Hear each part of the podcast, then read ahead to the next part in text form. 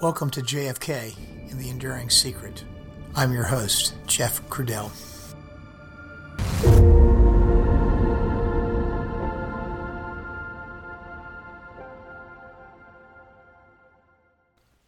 Hello, everyone, and welcome back to the podcast.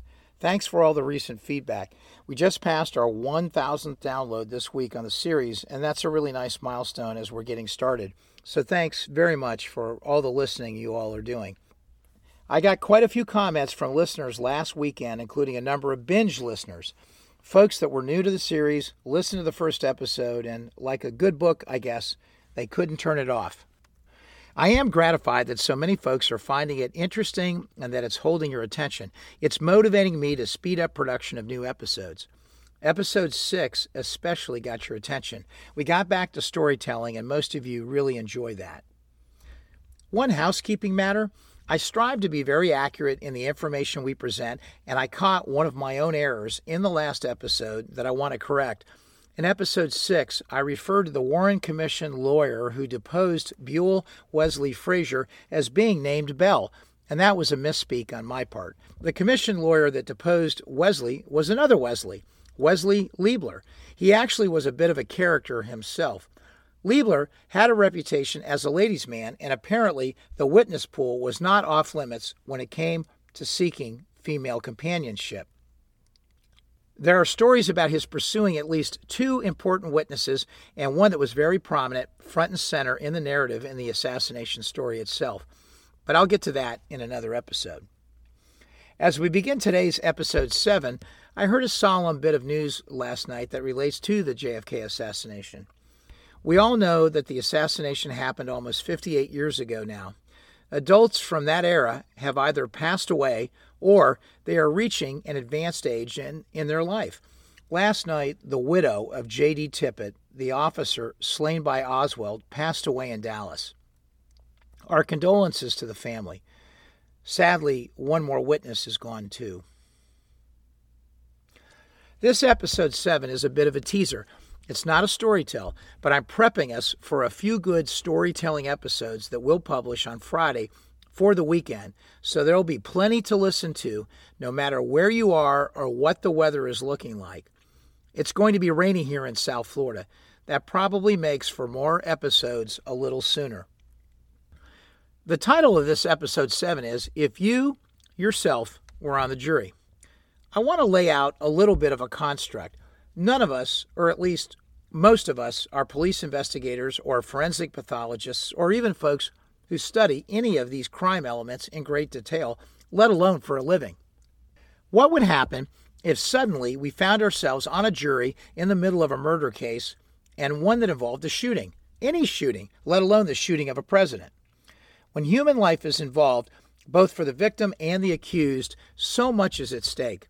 Can you imagine what that might have been like had there been an actual trial surrounding the death of the president? So, we would probably need a bit of a construct in our own minds, some sort of model for us to evaluate what we are listening to and determine how to assess and weigh the evidence, including its credibility. Let's engage in the following hypothetical exercise.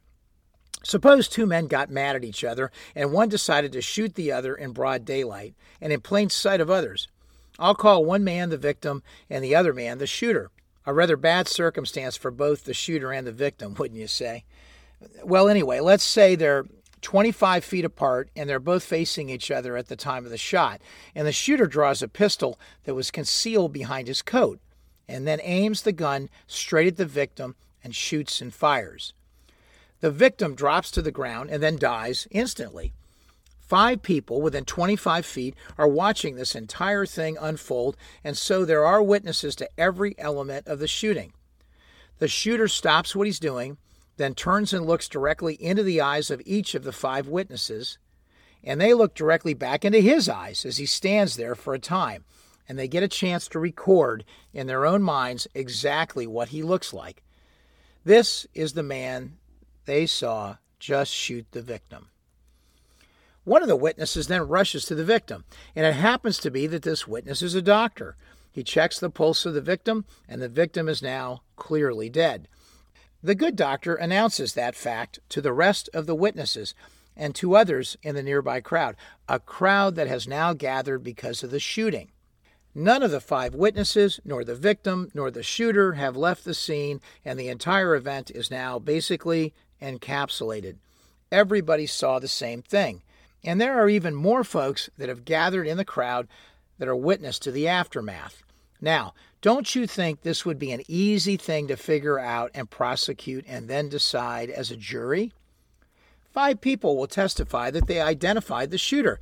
He pulled the trigger. He shot the victim. The victim died instantly, and they all watched the good doctor confirm that the victim had expired. Five corroborating eyewitness accounts. Who needs to look at a gun? Who needs to look at the ammunition? Do you care if the shooter owns that gun? Do you care if the ammunition that came out of that gun is an exact match to what penetrated the body of the victim? Do you even care what kind of gun was used to kill the victim? You say that a prosecutor would still say that these things are important. But at the end of the day, a jury would still likely convict the shooter based solely on the clear eyewitness testimonies. Common sense at work, right? Even if you had a terrible prosecutor who didn't pick up the gun and place it into evidence, even if he didn't have an autopsy performed, and even if he didn't look at the ammunition or he didn't check that gun to see if the ammunition matched, or if he hadn't known if the gun was owned by the shooter, and so on and so on. I mean, I could go on and on like this. You know what I mean. But alternatively, start subtracting important things from that equation. So, what happens if all the eyewitnesses go away? What happens if this all happened out in front of a bar and the five eyewitnesses, instead of watching this entire thing unfold, were at the valet, busy getting their ticket stamped so they can retrieve their car? And as a result, not one of them actually saw the shooter draw the gun and pull the trigger.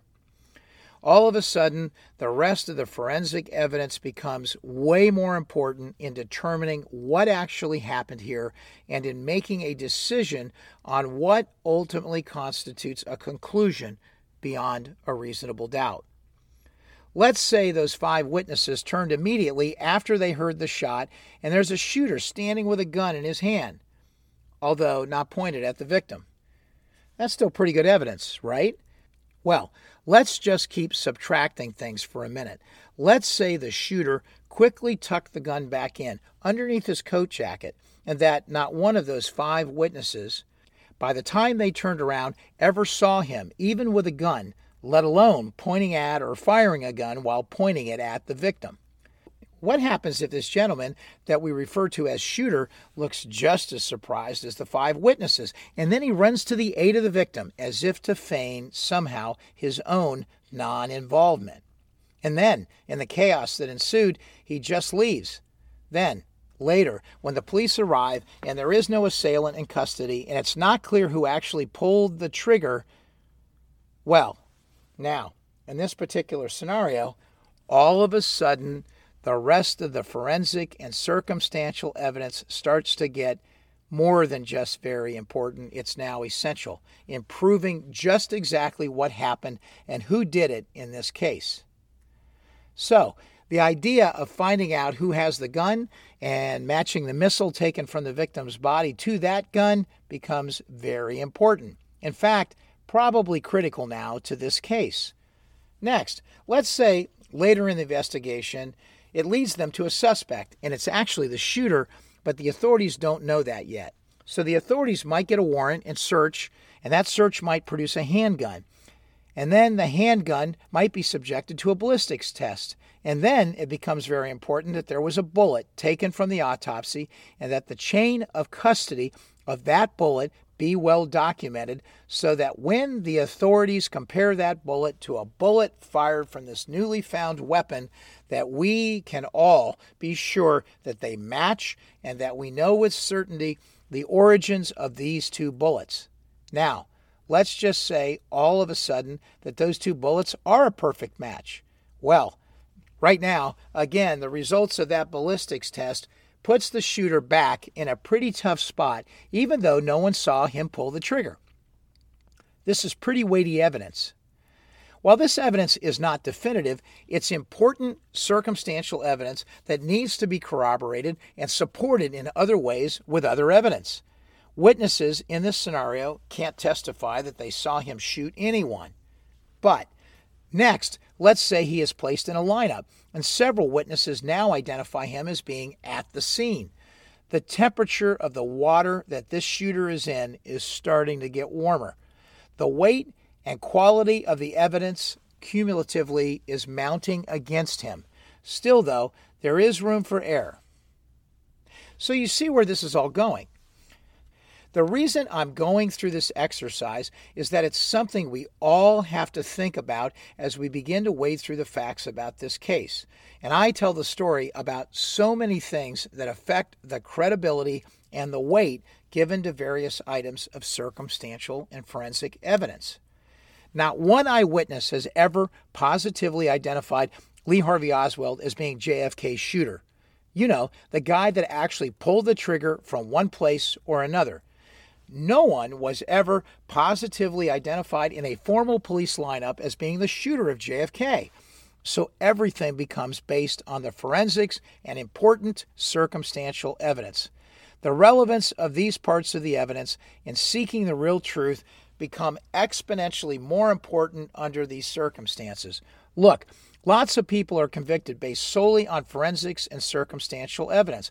But when they are, the weight and the quality of this evidence is generally much more substantial, much stronger than just what was present in the early stages of this investigation, when they declared that Oswald unequivocally was the shooter and that he acted alone. Hoover even made mention of the complications around evidence in a memo to the president a few days after the assassination, though still believing strongly that Oswald did it. When someone kills your president, you want the truth, the whole truth. After all, as Americans, we don't put people behind bars when we think they have done something. We want proof. We want due process. We want evidence beyond a reasonable doubt. This conversation is not about trying to mount a defense for Oswald. And I promise you, before this series is over, I'm going to tell you what I think happened in this maze of mirrors.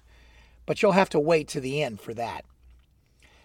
It's really about seeking the truth, listening to all the facts, listening to all the evidence that's been gathered, and then asking what's absent or conflicting in the presentation of facts as well. All of this has to come together in some logical construct. With so many critical elements missing in this case, it elevates the requirements to better understand all the available forensic and circumstantial evidence.